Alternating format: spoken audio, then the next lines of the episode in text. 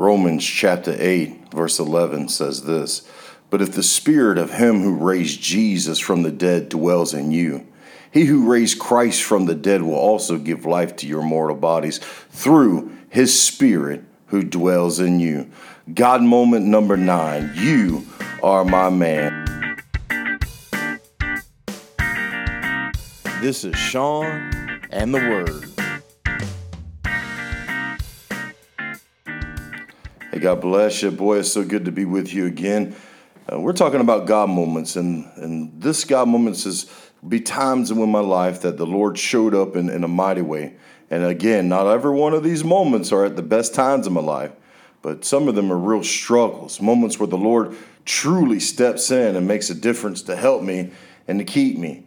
And in this God moment, we're talking about, we're going back to August 2008 when Joel and I had went to Vietnam, as you heard in the last episode, and we met all these pastors and we visited all these churches, and it was, it really touched me, touched me and changed my life.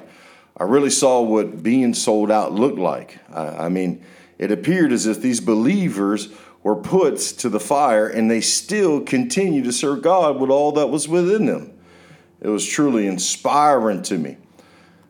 When when I uh, when I visited one area as a tribal village, there were people that was so poor that they sold cow manure for rice. Yet the fire they had for the Lord was incredible. One night we held a preaching session. It was about 11 p.m.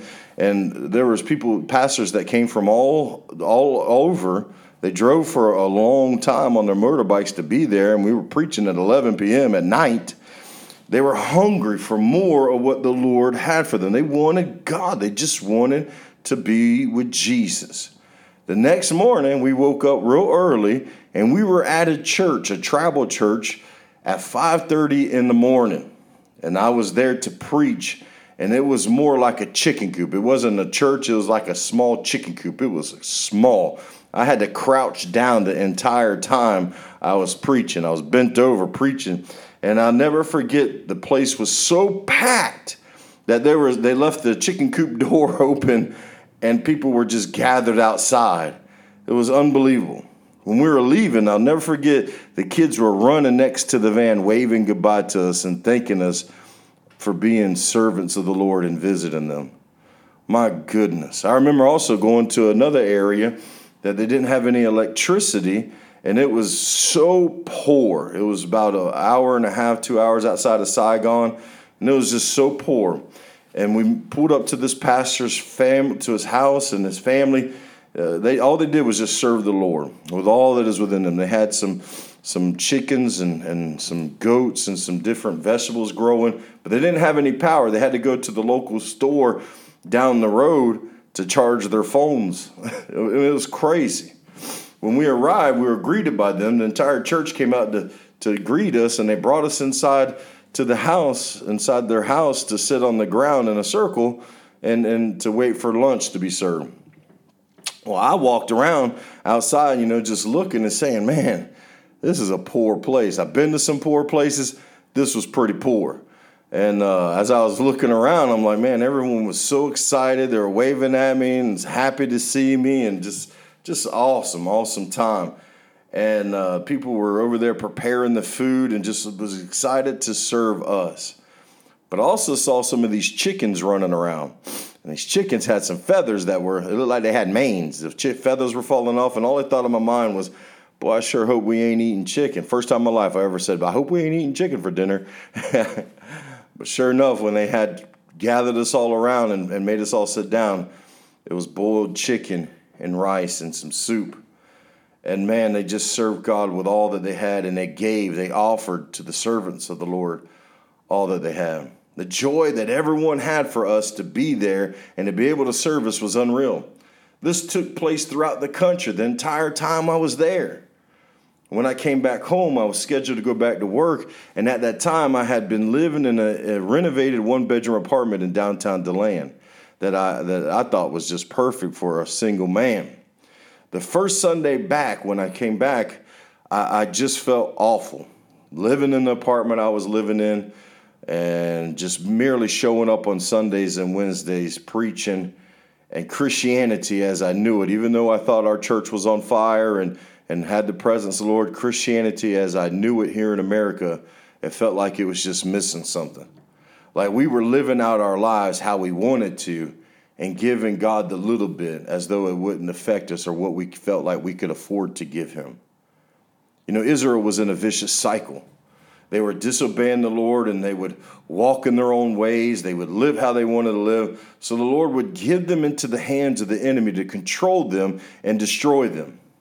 Then they would repent and turn back to the Lord, and the Lord would send a judge to deliver them from the hands of that enemy. Well, Midian had, had come in and been invading and ruling over Israel for about seven years because of Israel was again in one of those vicious cycles where they were living as though they didn't have a God, living as though they weren't in a relationship or in a covenant with God.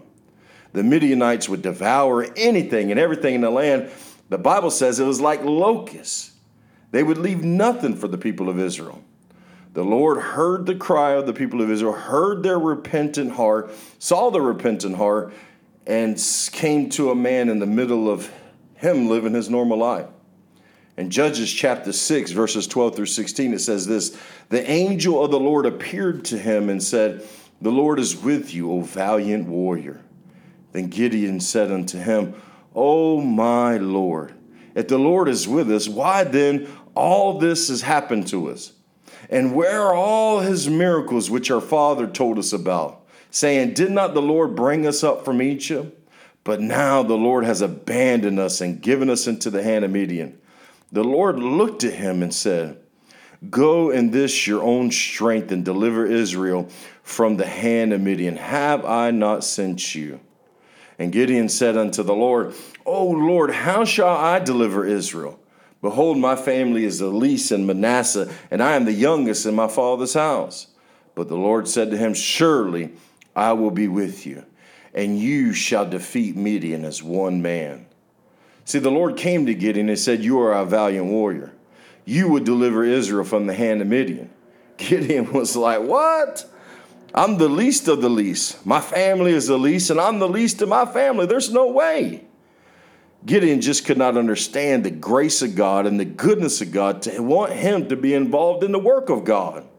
Let me say that again. Gideon just could not understand the grace of God and the goodness of God to want him to be involved in the work of God. The Lord was going to do a great thing in the nation, and he wanted to use Gideon to do it. But Gideon just could not wrap his mind around God's willingness and desire to use him. When I came back from Vietnam, I was a pastor of this church in DeLand, but totally felt like something was missing.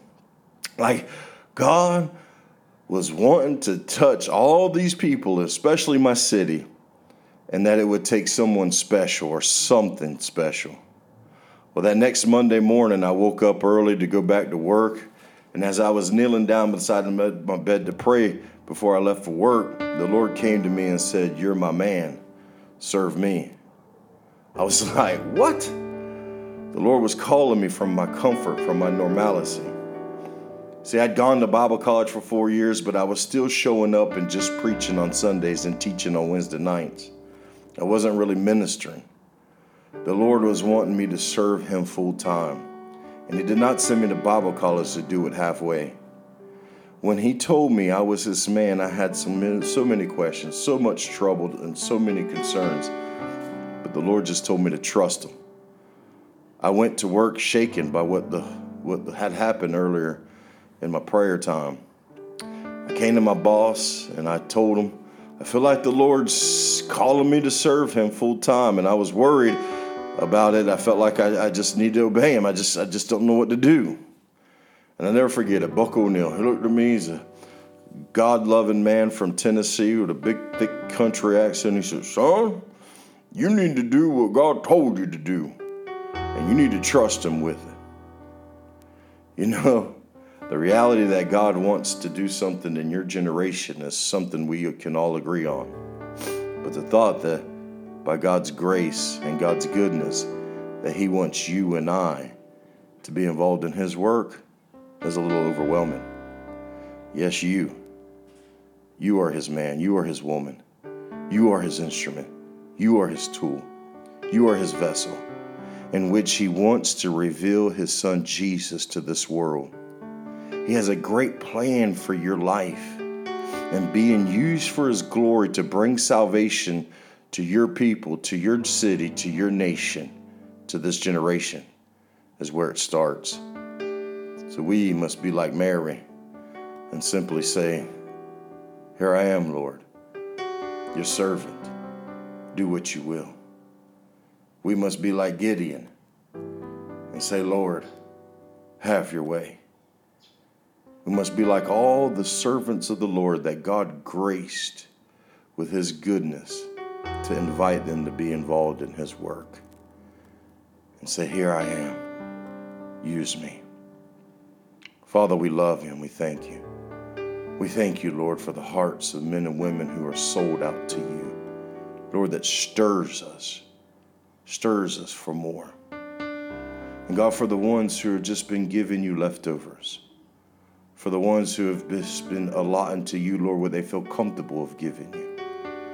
God, I pray that you would tell them and speak to them even now that you have not led them through the wilderness, you have not delivered them and healed them for them to live comfortable lives, but for them to be involved in your work. That the greatest gift that we can have in this generation is to be your servants. That you've graced us with your goodness to invite us to do your work. And we say, Here we are, Lord. We're your men, we're your women, we're your church, your body use us. In Jesus' name, amen. Amen, amen, amen. Well, God bless you real good. I love you. I pray that God continues to bless you all the way. And I'll see you next time on Sean and the Word.